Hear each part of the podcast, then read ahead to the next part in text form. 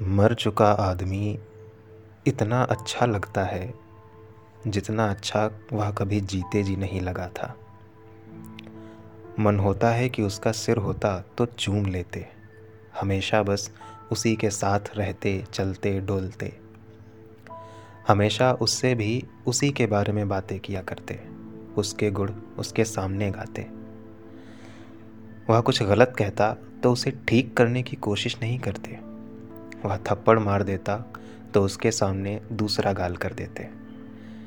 कभी कभी तो मन होता है कि मर कर उसी के पास चले गए होते तो कितना अच्छा होता। मर चुके आदमी को इससे कोई फ़र्क नहीं पड़ता। इससे उसमें जीने की कोई ललक नहीं जागती, जबकि मर चुके आदमी ने ना मरने के लिए अपने आप से बहुत संघर्ष किया था।